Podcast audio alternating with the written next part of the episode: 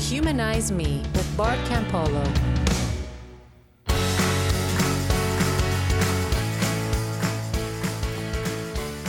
Hey, everybody, welcome to the show. This is going to be the shortest intro ever. Not because I don't have lots of wonderful things to say, because I do. I have lots of wonderful things to say. But the truth of the matter is, I have to go to school in like 15 minutes. Graduate school.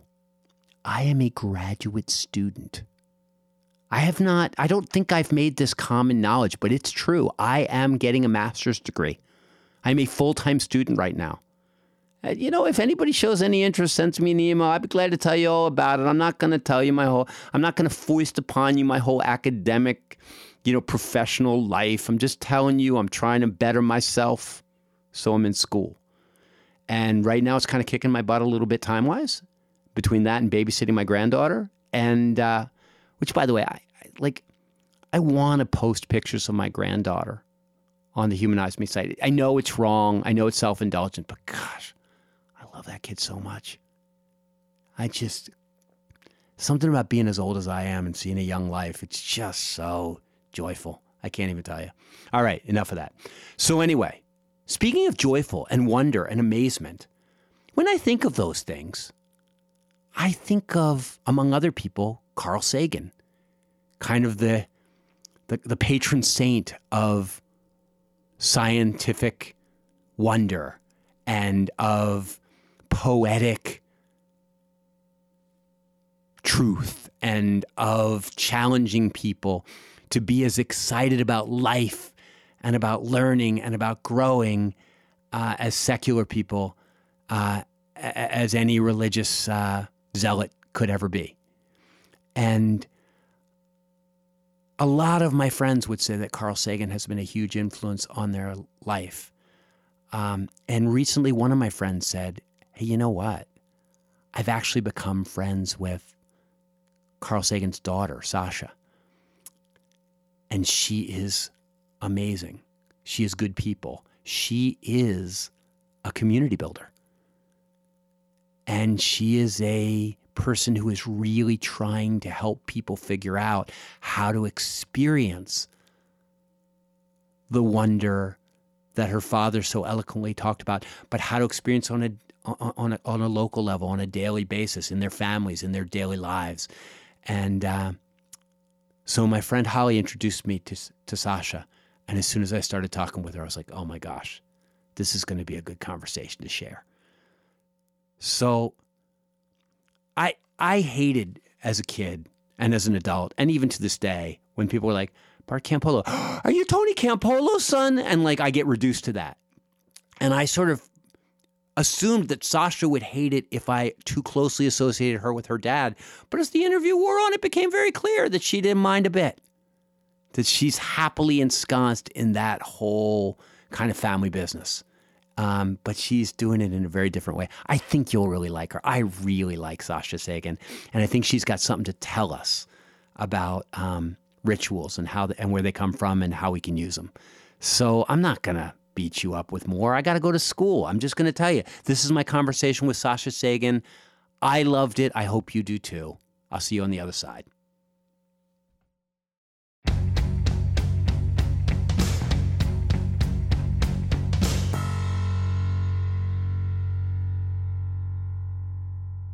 Hey.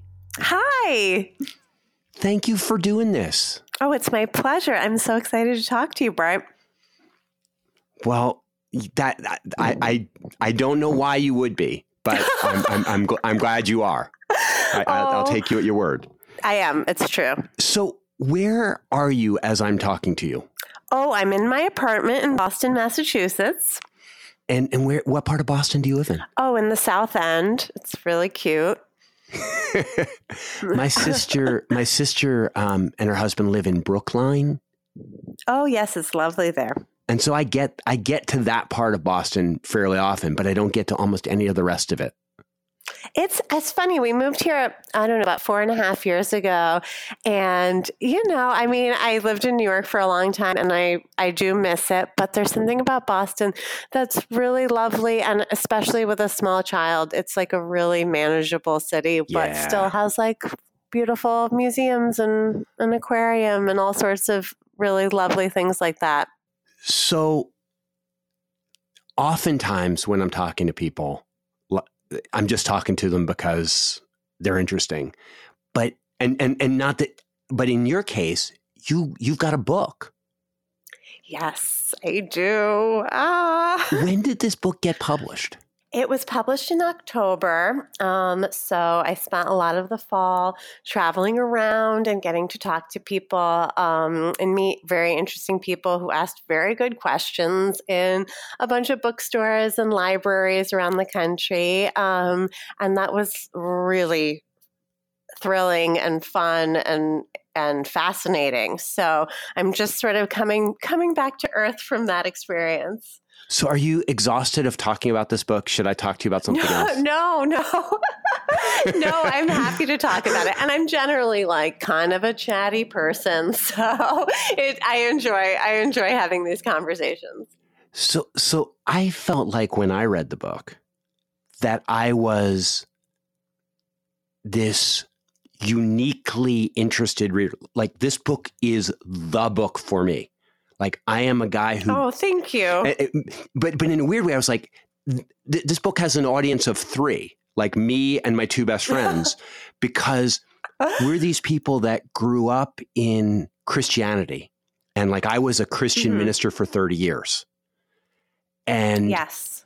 and sort of my my faith died the death of a thousand cuts and and i finally ended up leaving the faith and sort of going like i th- there's i think i think one of your one of your elders once said like the only sin would be to pretend and uh Yes, exactly. and i got to the place where it would have been a sin for me to to continue to call myself a christian and so i stepped out Mm, and mm. when I did, I immediately went looking for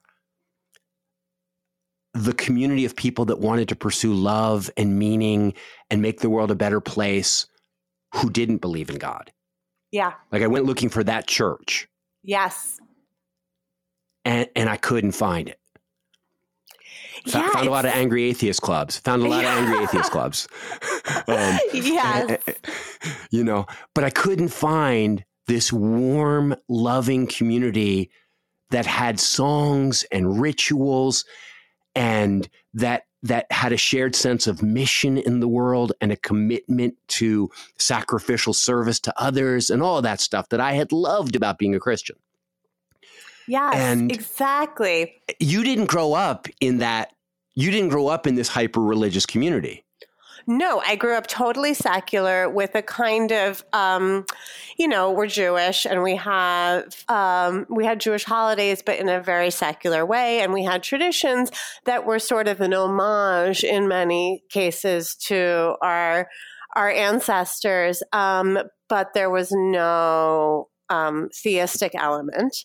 And I think there might be an element because I don't because I didn't have to rebel in this way, and I didn't have. I mean, it, it, it's. I think there's something very different about the experience of coming to it on your own, growing up in a religious family or a religious community, and coming to it on your own versus just being brought up this way with the skepticism and the combination of you know skepticism without cynicism still fe- feeling you know a sense of like joy and wonder and awe but no no religion. And um you know a sense of wonder and awe that comes from from science from the things that are supported by evidence. And it's been really interesting meeting people who um, were brought up in a very devout, sometimes closed community, and then came to it on their own because it's like I think the pendulum has to swing sometimes,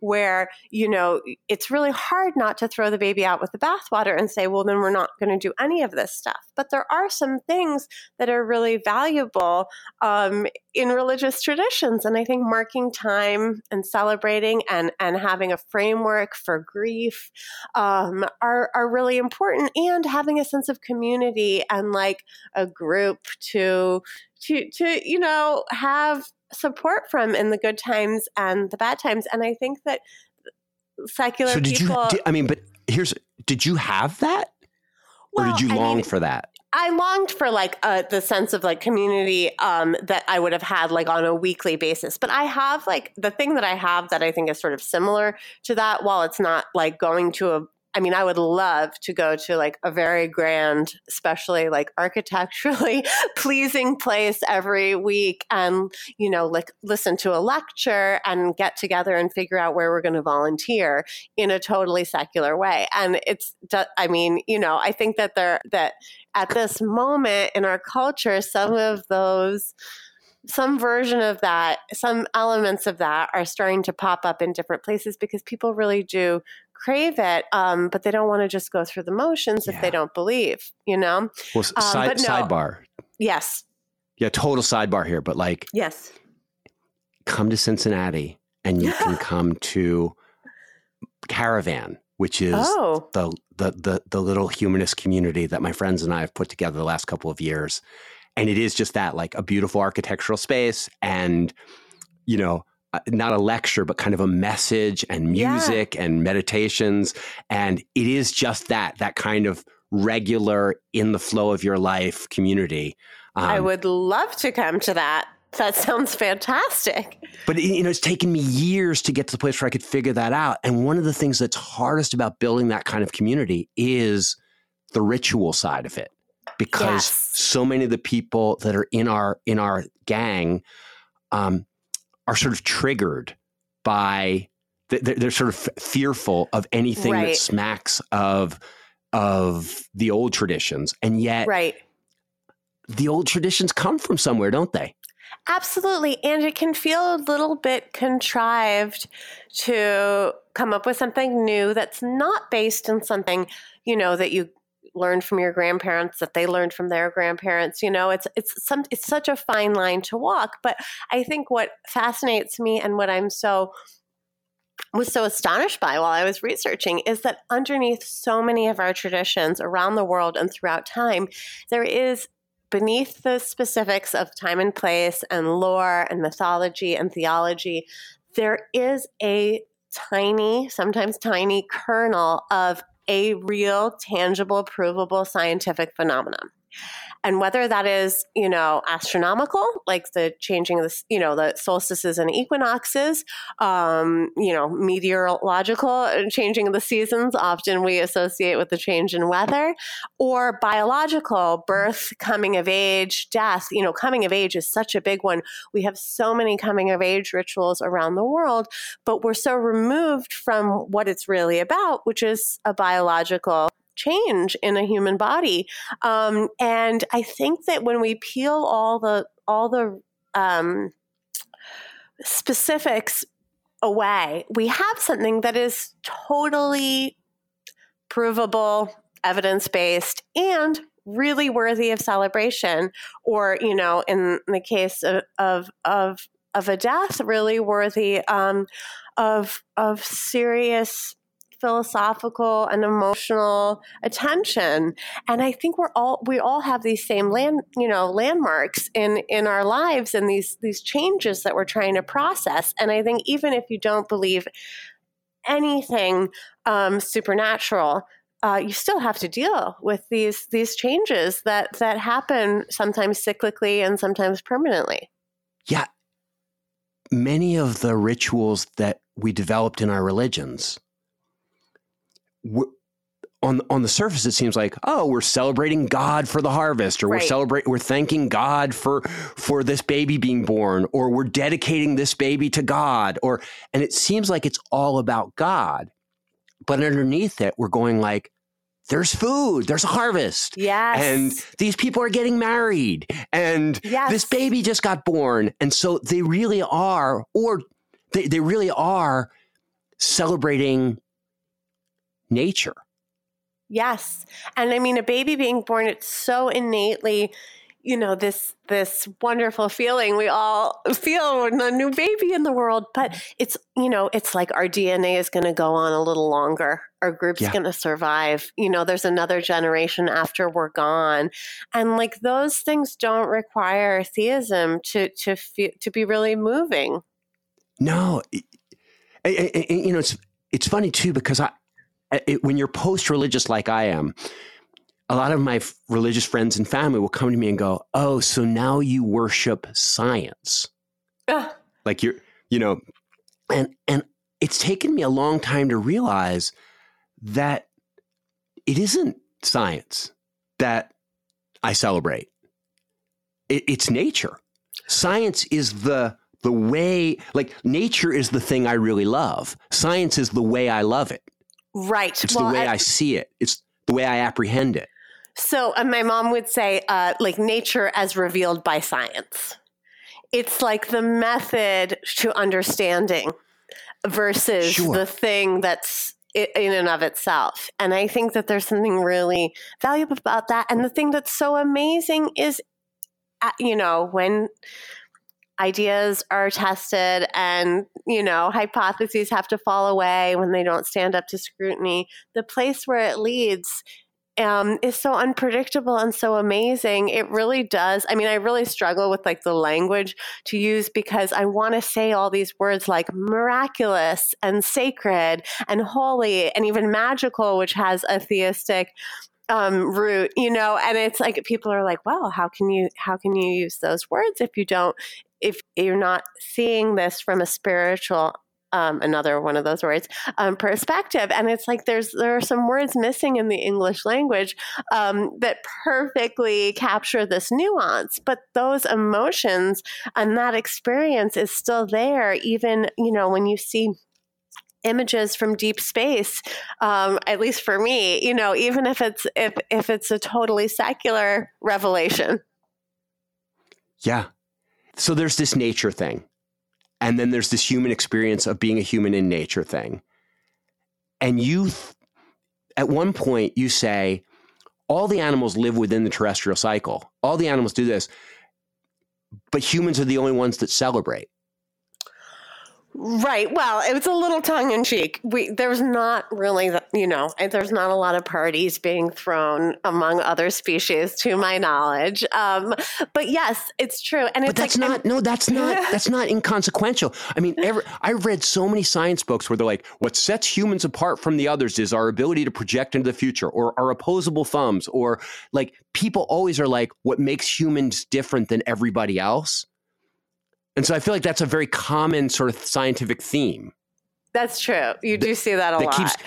And when you read like Frans de Waal and those primatologists, they're like, listen, you thought that having a moral code was human, right. Right. Right. bonobos have a moral code. Oh, elephants grieve totally. they're they're dead. So like that's not it.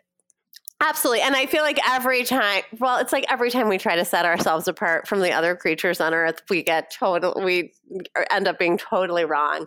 Um, so maybe we'll discover right, but that, this like, might be it. You might have hit it. You might have hit it.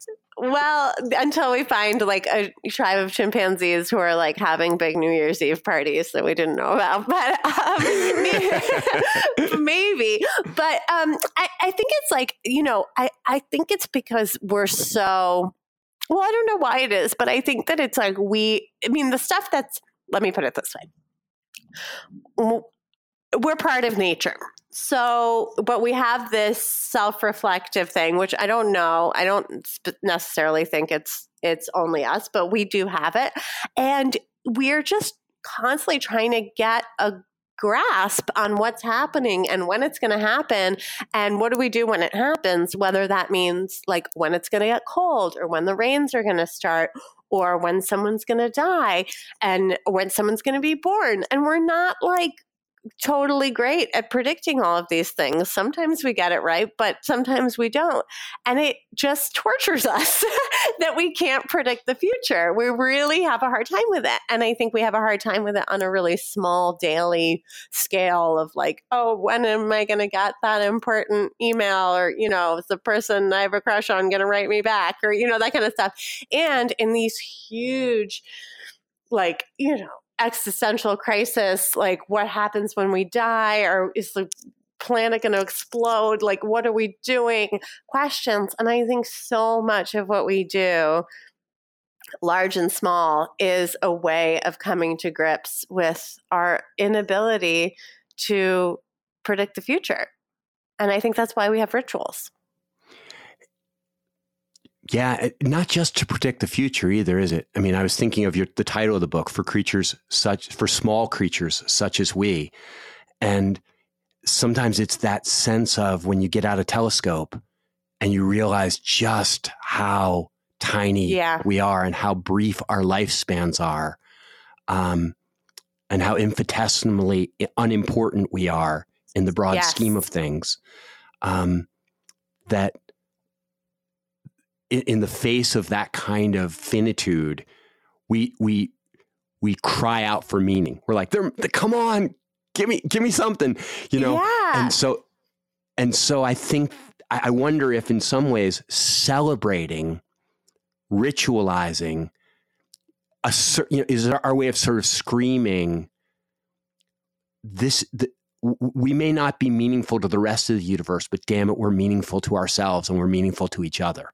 Yes, and it's also just like I think I think as it's yes, it's to make ourselves feel important for sure and to process change and to face that, you know, I think deep down, you know, even if you're very religious and you believe that when we die, you know, we go to an afterlife, no matter what or are re, or are reincarnated, no matter what you believe, comes next this this thing we're doing right now comes to an end right i don't know of any religious tradition that thinks like when you die then you wake back up um, like in Russian Doll, and you just keep living your life. You know, you you're in maybe you're in some other body, or you're in some other world, some other plane of existence, and this this thing that we're all in right now is in a totally final way over. And I think that concept, that idea, you know, is really a huge part of what we struggle to come to terms with. And I think the idea of repeating something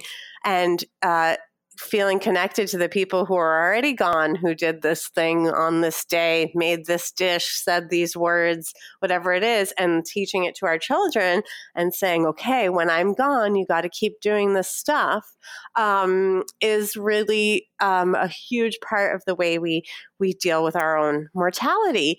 And then but i think the problem is then people feel this enormous sense of obligation to carry on rituals that maybe don't speak to them and they feel you know the specifics feel very ancient sometimes but no matter what you're doing or what your grandparents like taught you it's you know the way they're doing it uh, is only a few hundred or a few thousand years old, almost certainly. You know, on the scale of the human history, on the scale of the age of the planet, everything, the most traditional things that we can think of are still brand new. So I hope that alleviates some of the sense of obligation that we sometimes feel to not be the first person to not do the thing, you know?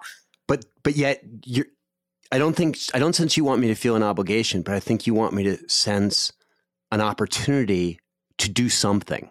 Yeah. To you know, we, I may not do the thing that that my grandparents did but you like talk just a little bit about what you think ritual does for an individual like how it helps a person well i think that we crave a rhythm to our lives and listen i don't think it's like if it's not for you you know, I don't think it should be like mandatory. But for those of us who are in this funny place where we don't believe or we're not part of a religious community or um, you know maybe people who are like a little bit skeptical or you know and so they believe part of it but they can't deal with some particular element of it. You know we have to figure out how to navigate this and and not necessarily go through the motions of things that we don't agree with but also not totally throw out the stuff that is meaningful to us. If if we have that craving to to you know do something celebratory in the winter when it's cold and the days are short and if you have that urge to like have a wedding you know i mean if you want to go to City Hall, that's fine too. But if you're like, I want to have a wedding, um, and every wedding I've been to is presided over by a religious official and it's about God, but I don't want to have that kind of wedding. Well, okay, I think a lot of people, you know, I mean, are navigating this right now, you know, who are who are who are getting to the, the, age of getting married and i can't get over like how many friends i have who like just regularly are being you know ordained on the internet to be able to perform marriages because people really want to still have these life affirming life marking um, rites of passage, um, but they don't want to do it in the way that maybe their parents did. And so I think if you have that craving, you know, that you want that rhythm to your life, that sense of community, and also to increase the the the to increase your your sense of celebration and and if you know for those of us who don't believe that anything comes next and that life is finite and we are tiny in a great big universe that doesn't care about our little out of the way planet, well, then what is on the other side of the totally bleak existential crisis that I totally, I know, I know it well um, and relate to it. But like, what's on the other side of that is, well, we're here right now. We're alive right now. And if we, you know, fall in love or like you know have a have a baby or um, have some deep understanding some discovery some joy some adventure uh, you know any of those kind of things that bring us bring people pleasure well, then, you know, we should really, really lean into that beauty and awe and excitement um, and think, well, you know, this might not be forever. Um, it's probably not forever, but it's happening right now and we're here and we're in it together and harness that into into more joy. I am so surprised by that answer. Um, no, no, I, I am because I, I, you know how sometimes when you're talking to somebody, you like you you think you're lobbing them a softball, and, yeah. and you're like, I, I know what she's going to say, and that's why I'm going to ask it.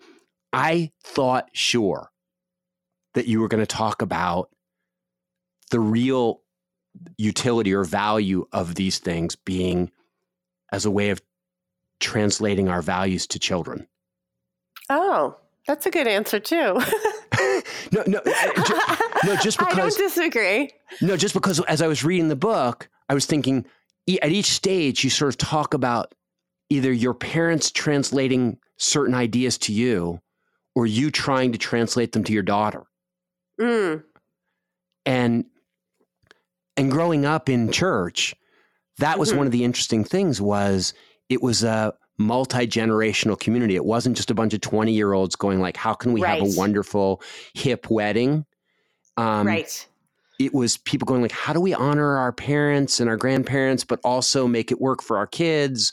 And that rituals were really about communicating values and ideas. Um, and and sort of culture and commitments and and even moments of history. That's why I think sometimes they they're meaningful for a, a, a year or for a hundred years, but then years later. Mm. I mean, I was at the I was just at the World Trade Center Memorial. Yeah, and I was watching like fourteen year olds running around there and realizing that this memorial means one thing to me. Yeah. It means something very different to them. In the same way that when I was in Europe with my parents, the World War II stuff meant something yeah. very different to them than it did to me.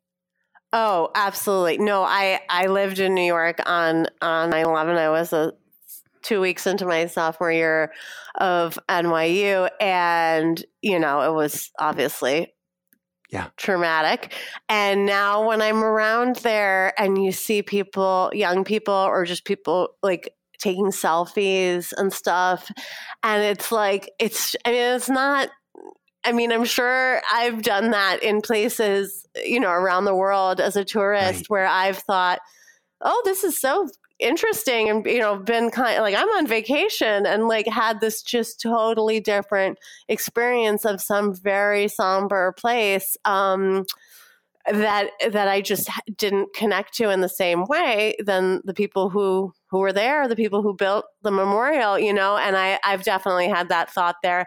And I think that's true and that's why we're not we're not doing the same same things that that human beings were doing, you know, 7,000 years ago are are but in certain ways we are. I mean there are some things that we that we have been doing since since very early on in our species um, history.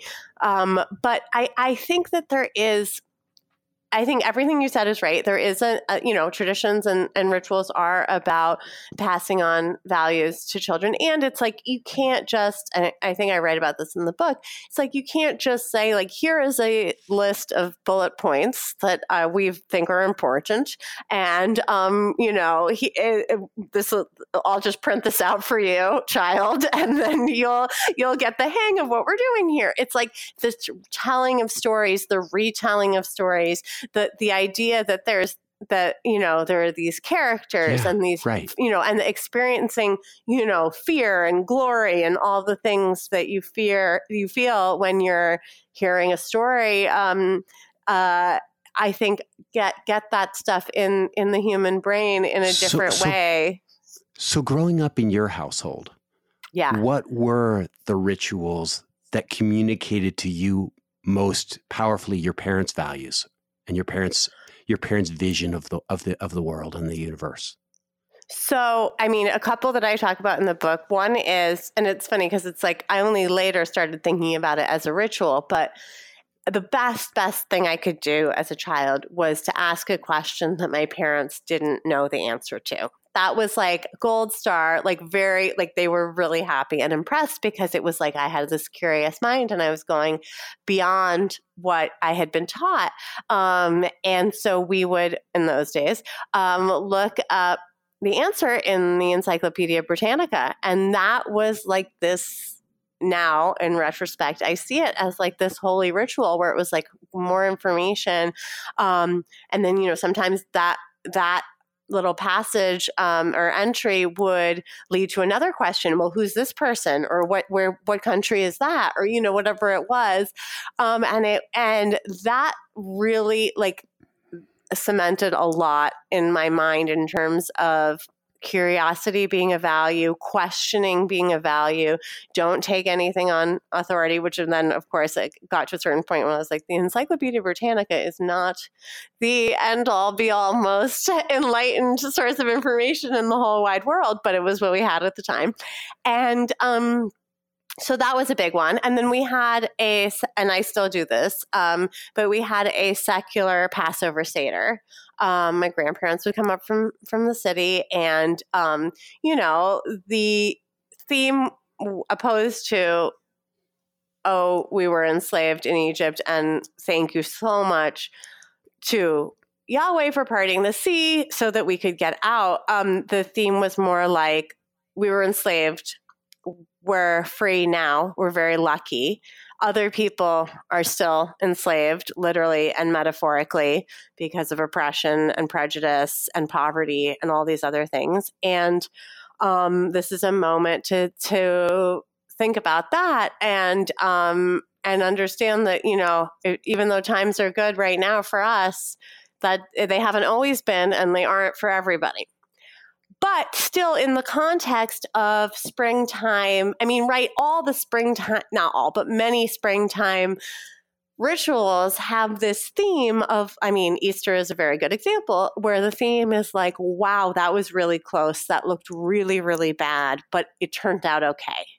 And that is, I imagine the most ancient experience of springtime. Winter you know, it was not a given that everybody or anybody was going to survive, that there was going to be enough food, that we were, our, you know, each of our little tribes was going to get through it. And then once the weather changed and things started to bloom and there was more food growing um, and more animals, uh, you know, producing young, um, we thought, okay, phew, things are looking up. Yeah. Winter was kind of like an annual crisis. Yeah. Yeah. Yeah. But and it's, so it's, I it's- think, it- but it's funny, like in the Jewish culture, Passover, you know, mhm, there was a very specific crisis. And Right. the, and the idea is, oh my gosh, if we hadn't gotten through that, we wouldn't be here. right. So we celebrate. And you know, it, it's funny because I was thinking that, and, and maybe maybe I'm, I'm stretching too far, but like bringing you back to that idea of miracles Right. In in all of our histories. There are a thousand improbabilities or, or miracles, if yes. you will, without which we would not be here. Absolutely. Oh, and I, I, I write about that and like think of all the people who had to get together for you to be born. You Well, know, yeah, every could you tell the story? cha- Could you tell that story about your grandparents on the subway? Because that that oh, was Oh, just yes. so beautiful to me. Thank you. My grandparents, my mother's parents, Harry and Pearl, um, met on the New York City subway, and he was reading a William Faulkner book, and she happened to sit down next to him. And when he went, to, so romantic. When he went to turn the page, she was she put her hand on his hand and said, "Wait, I'm not finished." She had been reading over his shoulder, and they got married, and they had two kids, one of which was my mom, and I'm here today because she got on that exact subway card. And you know she that was her train station because her parents had chosen to move to New York City when they you know emigrated here. Um, and you know th- and and to that neighborhood and that stop. And you know my grandfather was lived on that subway line too and he had gone on I mean you know it's like one one thing is different that morning you know you there's Right. You know, who or knows one thing's you're- different a morning a thousand years earlier when the guy who invented Yes. subways. right right right right exactly or the person who was doing the city planning Or William for the borough of Queens, right? You know, exactly, like changes things slightly, or the person who does the schedule, or everything ever. And so there's two ways to look at this, right? Um, one is, well, of course it was going to happen because it was fate, or it was preordained in some way, or you were destined for this to be born. You know, each of us in all the different subway cars, metaphorical and literal in the history of the world. Um, uh, which I, I that is my position is I um, withhold belief without evidence, and I have no evidence to support the idea that everything is preordained or meant to be. Everything happens for And a reason, so- Sasha. Right, right, and you hear that all the time as a and and and it, people offer it to make you feel better, but I actually think. Um, Nothing happens for a reason, and it's amazing and it's great because it's like it's more right if everything was always going to work out the way it worked out then there's nothing to celebrate because the only thing that had to happen was the universe had to start you know? Or the alternative is it's totally like bonkers out there and everything is just wild and the fact that anything works out ever is a joyful amazing thing that we should celebrate and for lack of a secular version of this word it's miraculous it's not a miracle if it was always going to happen you know And and you know, the the vast improbability of there being life at all. Or or Right. of, or of there being intelligent life, or of there being your life or my life or any Right. of it. To me, I do think that on the one hand, you know, if I'm dying of tuberculosis after being abused as a kid and having a horrible, miserable life, there's something horrible about somebody saying, you know, this was ordained. Like somebody, like Right. somebody set up the world, and this is, you know, this is what you got. Um, so in Right. some sense, freeing us from fate or God at least makes me feel like the universe may not be on my side, but it's not against me either. Right. And there's another point related to this, which is I think those of us who don't think that there's an enormous moral safety net and that the bad guys are going to get their comeuppance and the good guys are going to get their reward later. And this is just a dress rehearsal for this, you know, divine justice that's coming. Well, if we don't think that's the case, then there is more of a moral imperative on us to make the wor- world more fair and more just and take care of the Oh, person yeah, who's dying of yeah. tuberculosis. Yeah. And I think that's something that I really wish was a bigger part of secular culture volunteering giving you know the the idea of like you know you have so many religious groups who to their credit i mean this is the thing that i, I admire most about religious life is the organization and and social pressure to go help people um and i wish that that was more of um See, and that's the, The- chapter the- I wanted in your book. yes I wanted the I wanted the chapter so- that sort of says that tells stories about improbability and how there's nothing happening for like it's crazy out there and that then makes the point if that's true then the only justice that there will ever be in the world is that which we make. And so Yes. like we like no one's coming to save us, no one's coming to fix it. Nothing like like the only order in the universe is that which we impose on our little corner of it for a minute before nature wipes it out all over again. But like justice is Yeah. us doing something. And so I, I feel like there's a ritual I- we need to invent that sort of ends up a kid at the end of it goes, So we're responsible for feeding the poor, Right. right? Like that's us. Right, right, right. And I do touch on it a little bit in the feast and fast chapter, but I think it's a really good point, and it's something I definitely would, you know, want to write about more. And, and the other end, the other side of it is it also solves the problem of secular life, which is you get a community. If you're meeting once a week to figure out, okay, which where which soup kitchen are we going to go to, or how are we going to organize um, to find shelter for this family who you know has lost their home or whatever it is, um, you're also getting that sense of community um, and and and that like camaraderie that I think we sometimes have to really carve out for ourselves if we don't have a religious weekly appointed group activity. Yeah. I mean, that was the cool thing about the religion that I grew up in was the idea wasn't we must serve the poor because God calls us to do it or commands us to do it. Especially in the later part of my religious life, sort of the, the teaching was God God isn't capable of doing it. Like God is constrained. Wow. Yeah. Um, human free really? Yes, because it, this, this was the weird math was because God is loving and he wants us to love him. He, love can only exist in an atmosphere of freedom. So God can't make you do anything. He can't make anybody do anything. He can only ask you to do his will. Huh. And therefore, um, God can't intervene. All he can do is beg you to do so.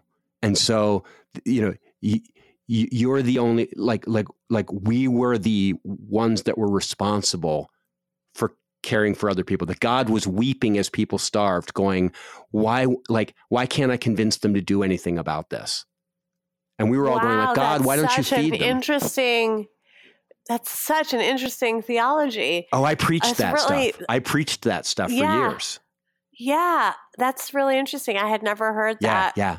um, approach before. No, that was why it was hard for me to leave leave faith because by the time at the end of my faith, God like God didn't actually do anything.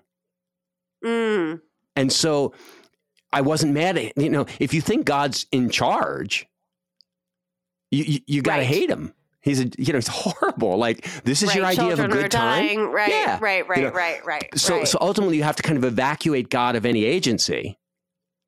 And and the only way to do that would be to to, to shift the agency onto people.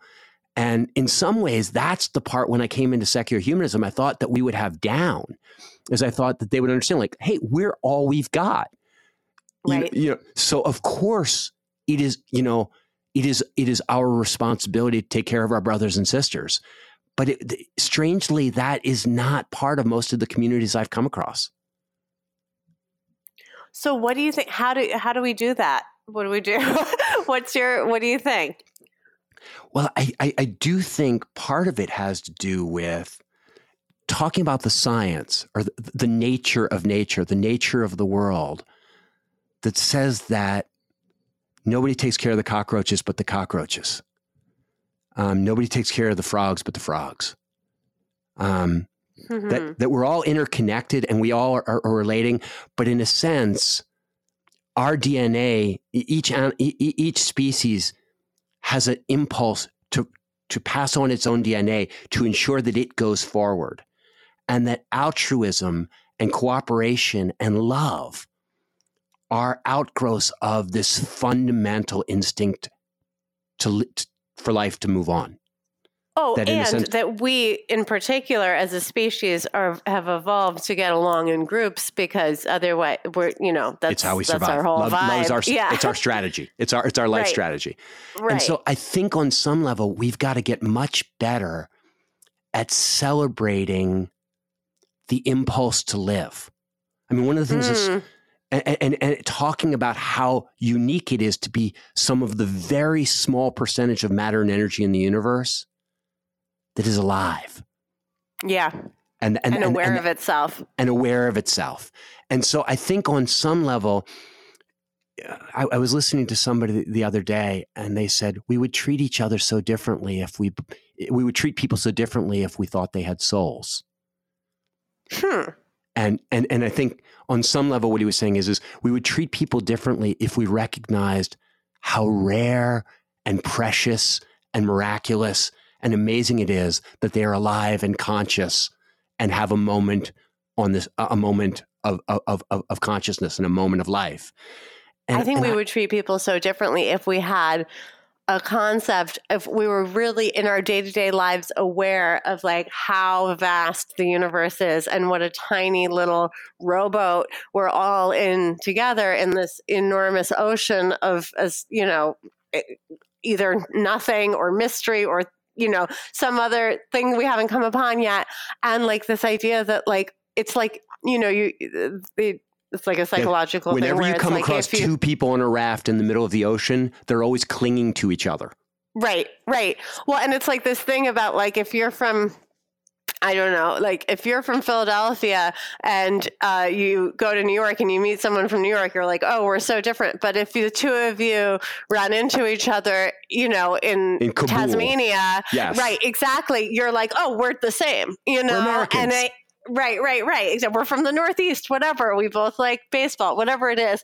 But it's like, um, I think there's like, if we could look at our, ourselves from that perspective of like, we have, we, I mean, we share so much more than we realize. And there are these little superficial differences that we emphasize to the, to the point where we're ready to kill each other over them. And they are so, minute compared to everything that's identical about us.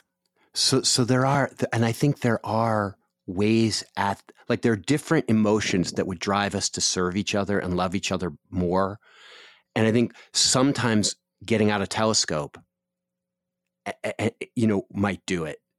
And then other times, I think watching a baby be born and talking about, as you do when you talk about birth, kind of how do we celebrate birth and how do we make birth such a thing as to remind the whole community of, oh my gosh, a human being is an incredible improbability. We must guard yeah. this.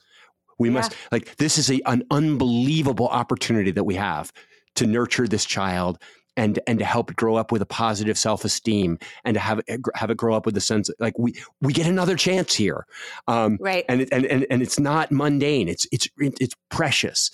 Uh, so I think there are a lot of different ways into it, but but but I think the beginning of it is recognizing that we value justice for very natural reasons and we value love for very natural reasons. Um, but we can't count on those things to come to us from anywhere else. Me, that that part of the universe, that meaning, is something that we manufacture, and we've. I think we have to sort of dignify and celebrate the manufacturing of meaning, and so you know, like the that there are there are probably heroes that we should be you know abraham lincoln is a great hero in, in, and, and martin luther king the, these are people to celebrate but sometimes i think we don't celebrate that they made meaning they made more meaning where there was less meaning Mm. they made more justice where there was less justice um, Yeah. but yeah, I also think, like, sure. I think in your family, ce- like, I think there's something about celebrating the moment on the subway, Mhm. that story getting passed down, that in a sense says, hey, to be a Sagan, I mean, it's remarkable that we're here. What are we going to do with this? Like, we won the lottery, we won the New York subway lottery. What are we going to do with this blessing? Right. I think that for all of us, um, you know, if you got to the point where you are alive right now, so much had to happen. And, uh, you know, and it wasn't all like, you know, meet cutes on the subway. Some of it was like, you know, going back thousands of years, it's almost inevitable that there were some really horrible, horrible things, also circumstances that led to you. But you're here right now. And um, and I think exactly right. The that's that's what's so powerful to me is like if this is not a dress rehearsal and this is it, this is our moment. Well, what are we going to do with it, and how are we going to make things more more just? And you know, when you talk about Martin Luther King and Abraham Lincoln.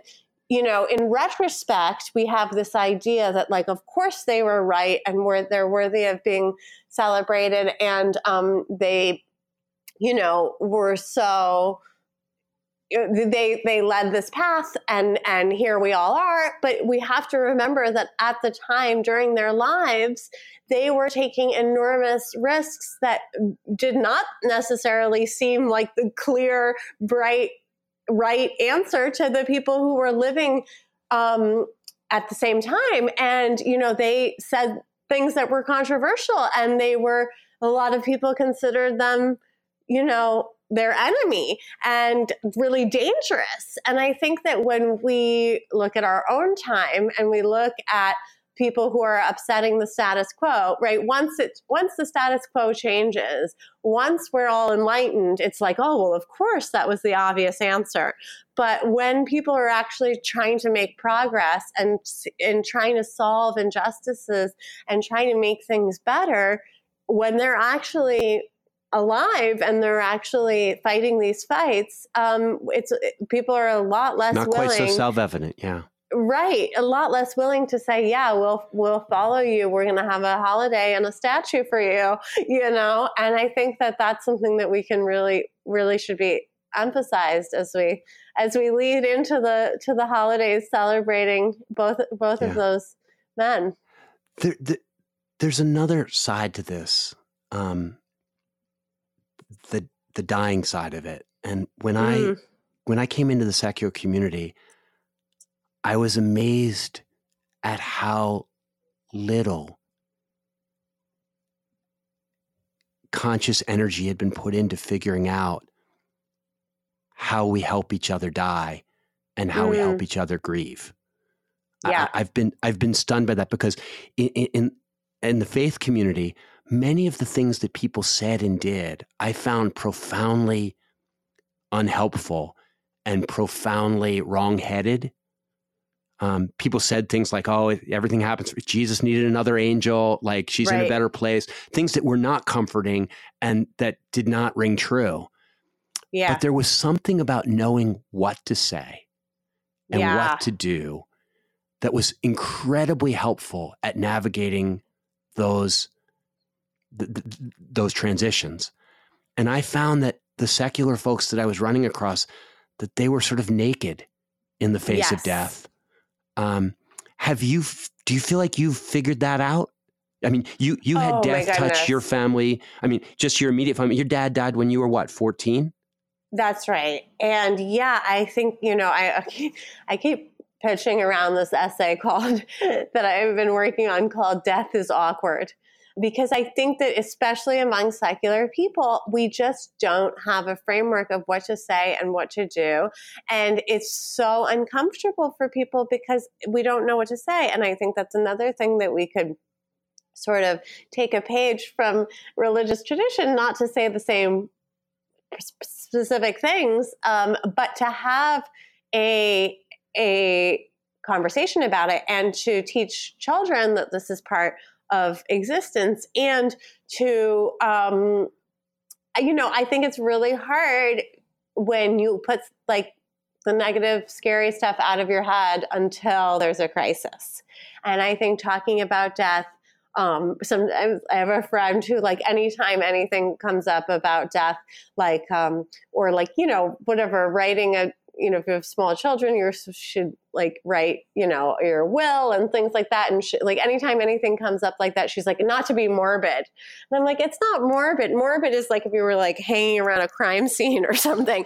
This is just part of life that we have to talk about. And I think it's really hard. And I think people are so uncomfortable with it because it's such a taboo subject. I mean, in many ways, it's so much more taboo than, um, you know, sex or money or like all these other things, politics that used to be really forbidden. But this is, you know, the one thing that that we really do all share. And I did you find have you found anything? I mean, have you found anything the, that you would add that you would want everyone to do? The best thing I would say is okay. I have two. I have two things. One, a, a family friend told me that when her father died, a colleague of hers, they went to lunch, and a colleague of hers said, Tell me about him. And I thought, wow, that is a really beautiful thing.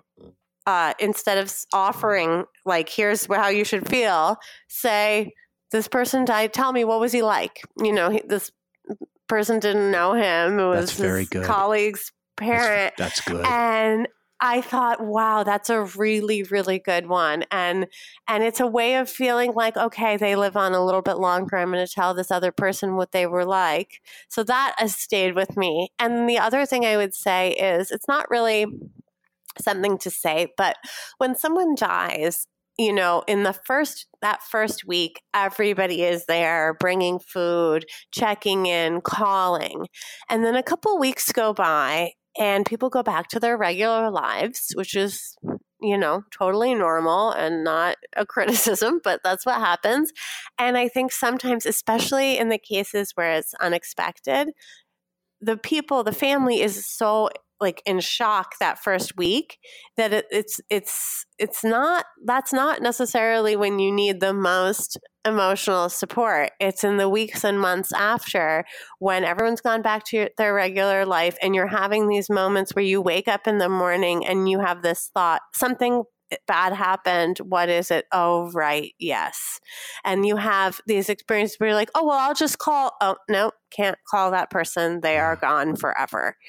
And um, I think that that is, you know, even if it's like you set a reminder on your phone for you know, a month after the funeral and you say, okay, I have to remember to keep checking in with so and so because they're still in it and it's going to come in waves and it's going to be harder, you know, and when and the person who's died's birthday comes or there's holidays or whatever it is, those moments when everybody else seems like there's nothing wrong and you're really struggling to wrap your mind around the permanence of loss, those are the times when I think support is really important and doesn't always come, even from people who mean really well, but they think, oh, well, you know, I, those first few days I was there and I sent cookies and I did all these things, which were great and really nice, but it has a very long tail. And sometimes that tail is the loneliest part. Yeah. I preside over a lot of wedding or a lot of, a lot of weddings and also a lot of funerals um, mm. as a sort of a, a chaplain and celebrant. Mm. And one of the things that I notice is that the services sometimes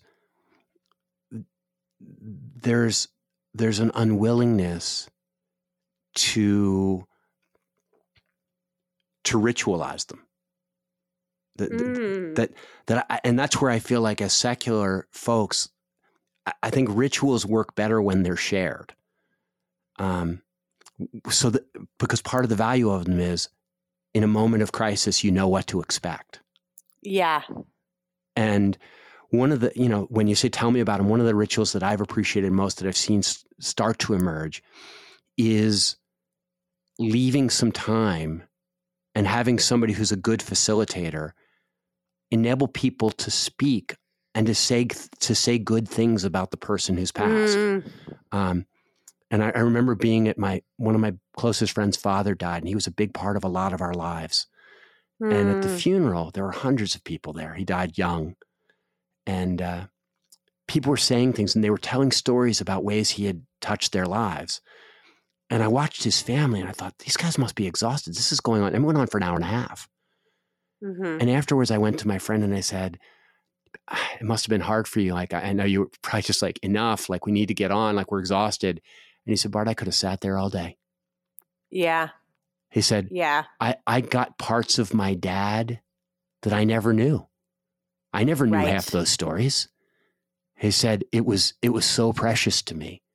Um, and I think that that that's a you know t- to me the the ritualized remembering of somebody, um, and then people start to learn like these are the kinds of stories that it's appropriate to tell, and this is the length of time it's appropriate to talk, and Yeah. I think that you know, and I think we have to sort of teach each other what what helps people to reflect and to let go, but also to hold on.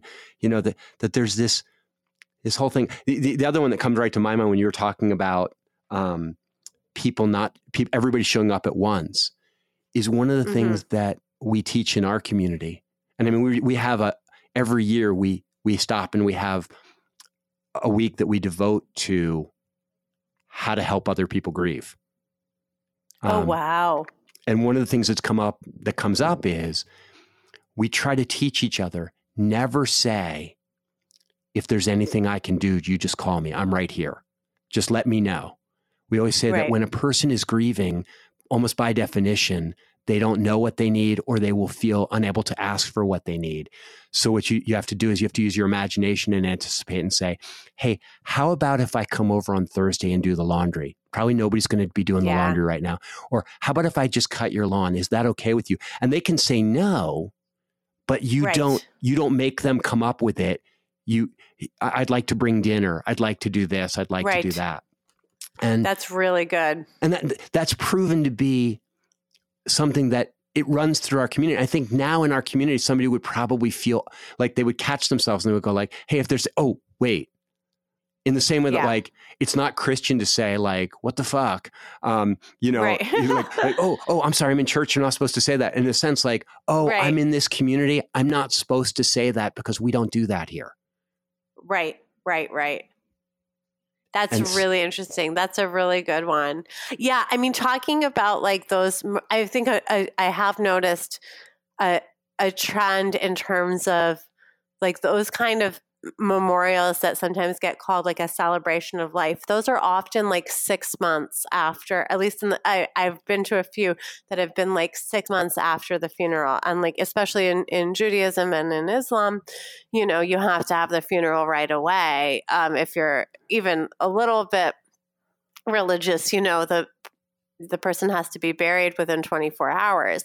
And that's not enough time for a lot of things, including people to come from far away often. And, you know, and then I, I've noticed um, there's like a trend um, of like six months later, especially if it's like happens in the winter and then it's planned for like the summer or spring, um, having a you know celebration of life memorial where people come and tell those stories and, and it so feels like it's okay to laugh and it's okay to have these like really positive um, experiences and people are actually like at the point in their grief where they're like can feel some of the They like take that in. pleasure Yeah. yeah exactly in having known the person and having loved the person and not just the raw open wound of the loss I think the other part of it is is that at funerals, people, I think it's I think it's really valuable to look at everybody else and say, now you know,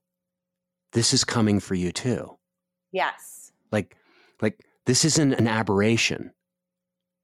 We're all going to like so think think clearly right now in the light Right. of this moment. You know how you want to live between now and your moment, Right. Well, it's like for whom the bell tolls, right? it, to- it tolls for thee. Like it's not right. The funeral is not especially if you're secular, like the funeral is not for the dead person, right. it's for the living. Yeah. Yeah. And and and and it's and and in a sense, you know, you sum up a life and then you, you say, like, now we'll, we'll be summing up your life in a few years. Hmm You know, let let's think about that. Let's think about what is it that makes a life meaningful. What are we talking about today, and what aren't we talking about? Are we talking about the, how many deals this person closed? Are we talking about how big their house was?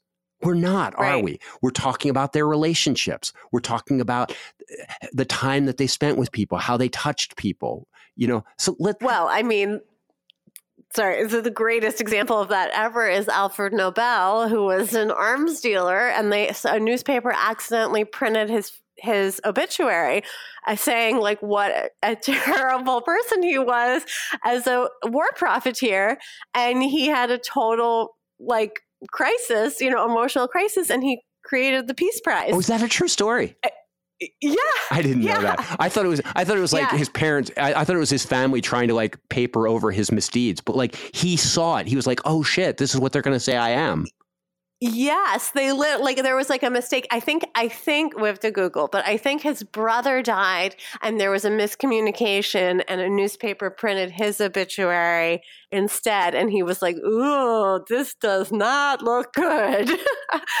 um and so Wow. he went a different direction. Oh my gosh, you just reminded me. Total, total random switch of topics. But like you just reminded me that there's this chapter I didn't expect in your book Oh. about about for, about about um, forgiveness and atonement, or, or Mm. that that which I thought, oh, you know, because in a sense, like, I mean, you and I, like, we're trying to create a secular religion. We're we're trying to create. Yeah. I mean, uh, did- maybe. What I mean, what I mean by religion is nothing having to do with supernatural beliefs, but has to do with like a, a shared, a shared communal way of pers- uh, of pursuing life's ultimate questions. Like, Right. But I, my position is to take a very loose framework that is very open to personal interpretation and whatever is right for you, not like, not to prescribe like very specific things for other people that may not work for them, but only share what, what has been useful for me. But yes, oh, yes, you're I so- see what you're you're so saying. soft. You're so soft. Like, tell well, him, damn I it, think this that's is what's right. important. No, that's how we get into trouble. I know. No, don't you you, know- know? no, you, do, no. I, I actually am, am, am, am on somewhere in the middle because I think like you get really clear about like this is what's working for me and my friends. And so if you've got nothing working for you, you might want to try this. And if this works for you, join our tribe. And if this doesn't work for you, figure out what does work for you. And and and and maybe there'll be some people to join that tribe. Like everybody doesn't have to do the same things.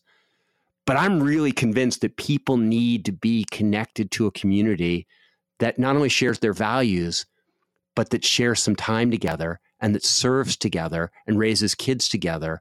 I don't think we as a species, I mean, there's a lot of science to suggest we don't do well on our own. Um, Sure, but then, but some people, some. I mean, I for myself, I agree with you, and that is something that I like. I'm very, you know, extroverted, and that is something that I agree is important for me. But I also think that there are, like, do you ever see those pictures on Instagram that it's like a little beautiful house on an island alone in a fjord? You know what I mean? I do think that there are people who are just more cut out for that. Um, Yeah, I'm life, sure there are. and I, don't, want to think- impose anything on anybody, but I, I think Right. that if, if you think about humanity as a, in a bell curve, the vast Yes. majority of human beings are, are, are designed by evolution to be such that they're not, they don't do well when they're not connected. And, you know, you see all this, all these depression and anxiety and suicide out there. It's, it's like a clear sign to us that, that this post ritual, post community sort of virtual life isn't working for a lot of people. Yeah. And and yeah, so no, that's true.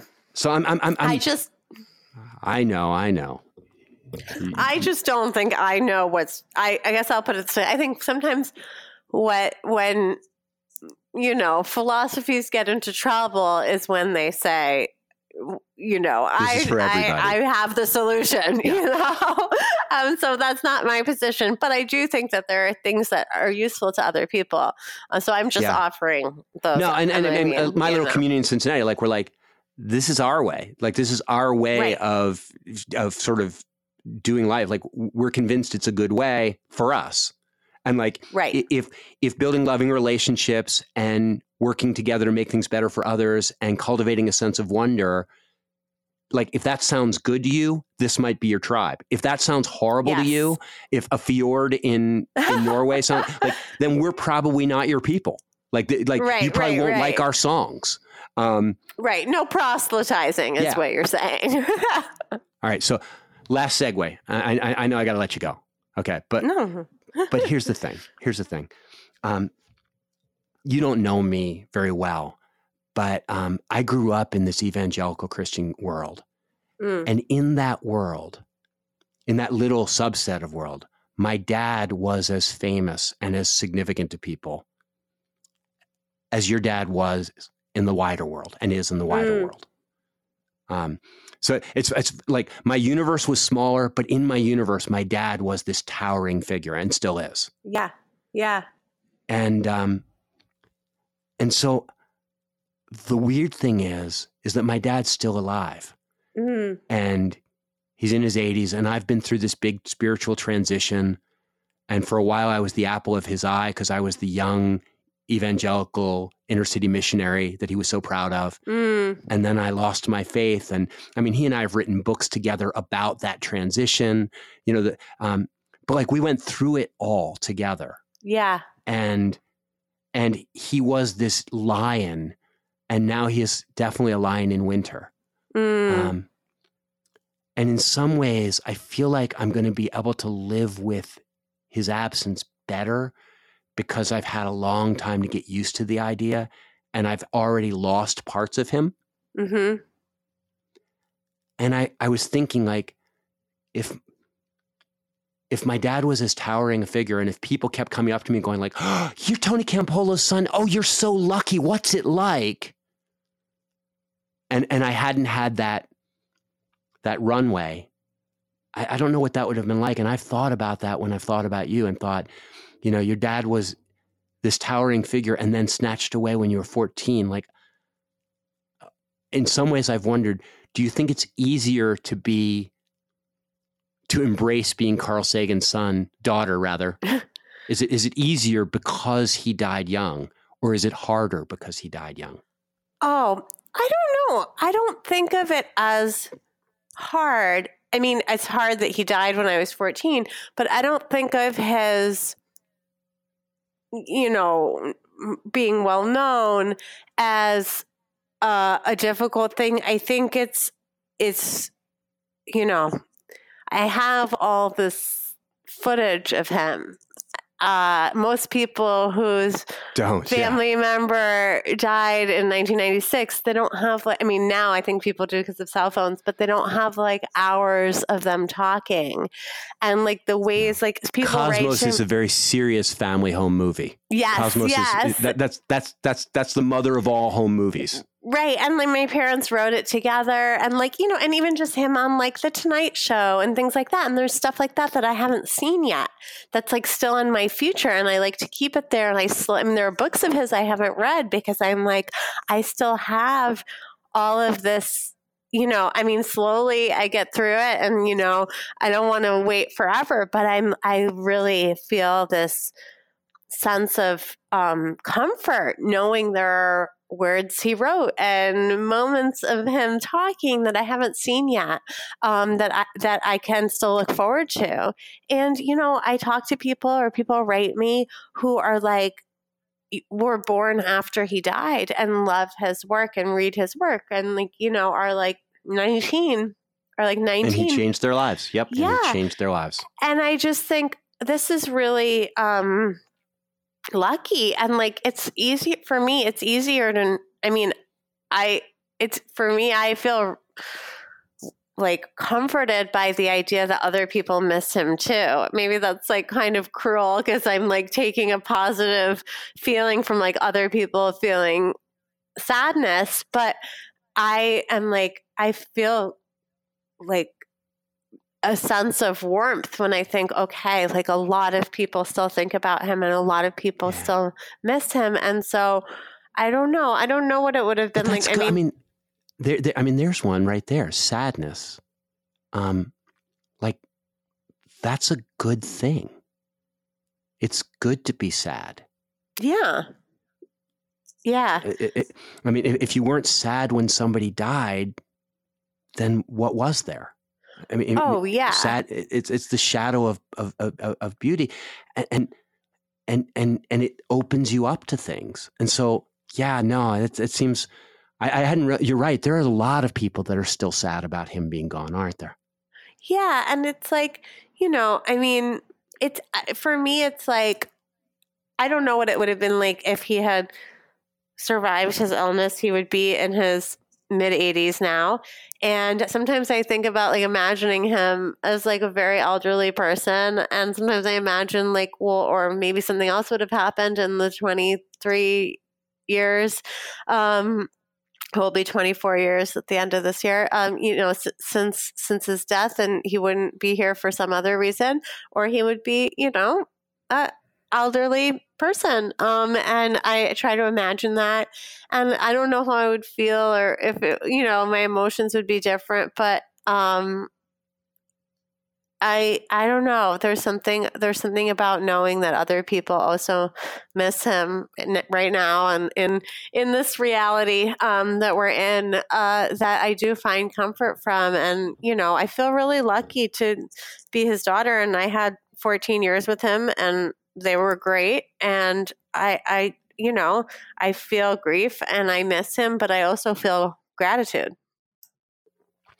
Well, golly, like okay, so so I'm I'm the worst interviewer in the world sometimes, and so um, as you saw on many occasions, no. Um, so I'm wondering, like, what did I what did I leave out?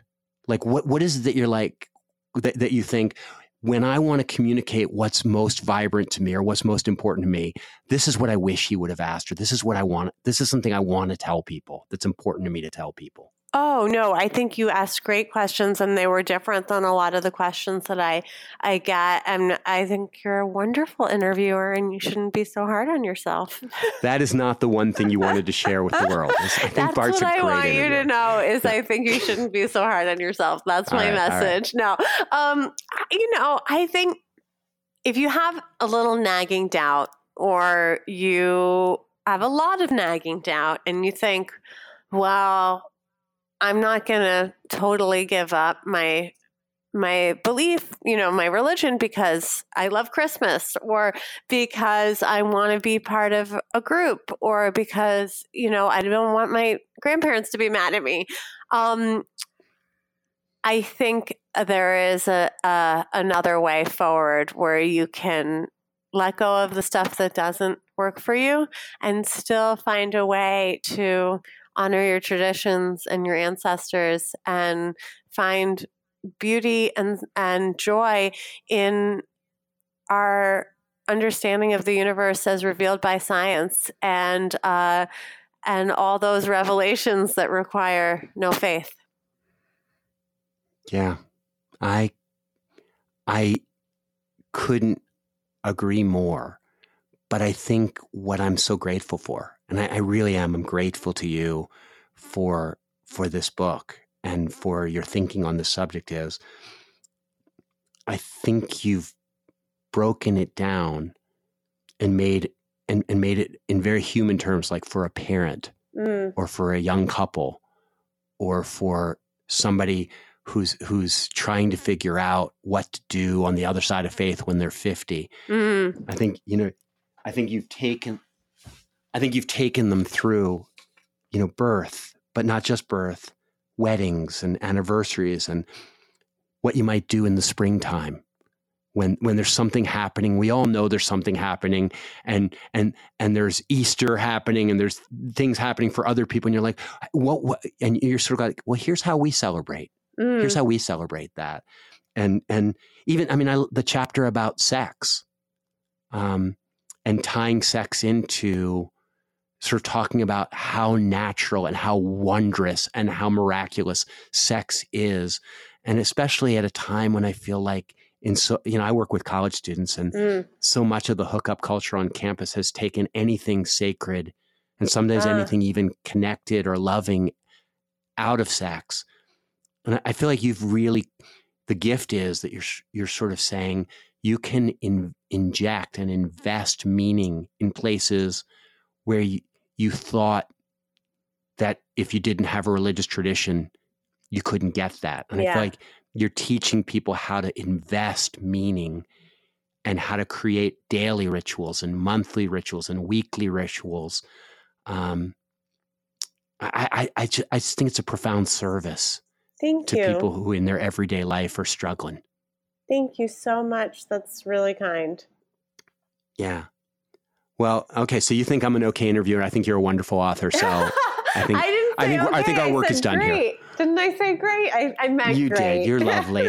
I- I- now, now, now, tell me, tell me, just as as as we as we end, what, what do you what do you what do you do now? What what what what do you, do now? Do you, do you write an, Do you have another book in you?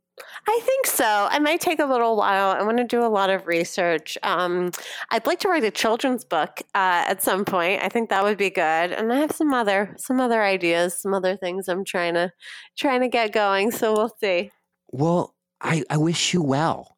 Um, I wish you well. I, I, there probably ought to be a ritual for those people that we meet on an airplane or that we meet at a conference that we know we won't see again, probably.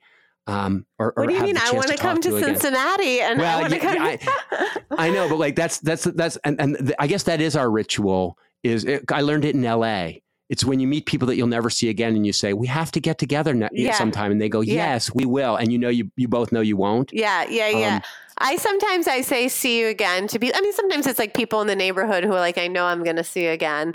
But like I do I do like to say see you again to like you know somebody who works like I don't know like in a store I like to go into where I'm like I'm pretty sure I'm going to see them again, but you never know. I you know I think I'm getting to the point maybe because I'm older, or also because I lived in Los Angeles for three years and I experienced an infinite amount of false promises.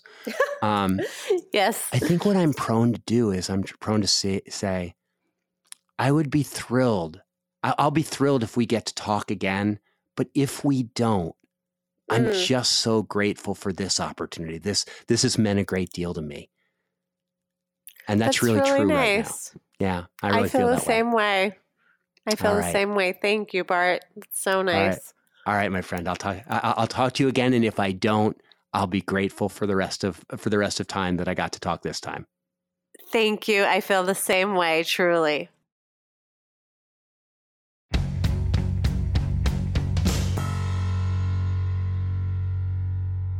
All right. That was me and Sasha Sagan. And I hope you can tell by by that that I just enjoyed enjoyed talking to her and and and I think she's a wonderful person. I actually didn't think I did that good a job as an interviewer um on this one and so I'm going to try to get her back and I'm going to try to do better next time. I need to learn. I need to learn. Um I, I was prepared. Don't get me wrong. I was super prepared. Um, I had read the book. I, I think I maybe, but I just, I wasn't prepared in my own head to be as present as I needed to be. Um, I was trying to get somewhere, and that was a mistake on my part, and I apologize. Um, but I still love her, and I still think her book is great. And you can find out all about all that stuff on the show notes. Um, but for now, I'm gonna I'm gonna let you go with a with a quote, and it's not gonna be an Ingersoll quote. Come on, it's gonna be a Carl Sagan quote. Every one of us is, in the cosmic perspective, precious. If a human disagrees with you, let him live. In a hundred billion galaxies, you will not find another. There you go, baby. Carl Sagan, Cosmos. A good place to end. I'll see you next time on Humanize Me. For more on Bart, go to bartcampolo.org. If you like this podcast, please consider supporting it every month and get extra content for it. Go to patreon.com slash humanize me. Our patrons do make the show happen. Follow us at Humanize Me Pod on Twitter and Humanize Me Podcast on Instagram. You can also join other listeners on our private Facebook group. Just search Humanize Me on Facebook. To ask your own question on the show, leave it as a voicemail at 424 291 2092. That's 424 291 2092. And finally, please review us on iTunes. It really helps. Catch you next week. Humanize Me is a production of Jux Media. You could be larger than life,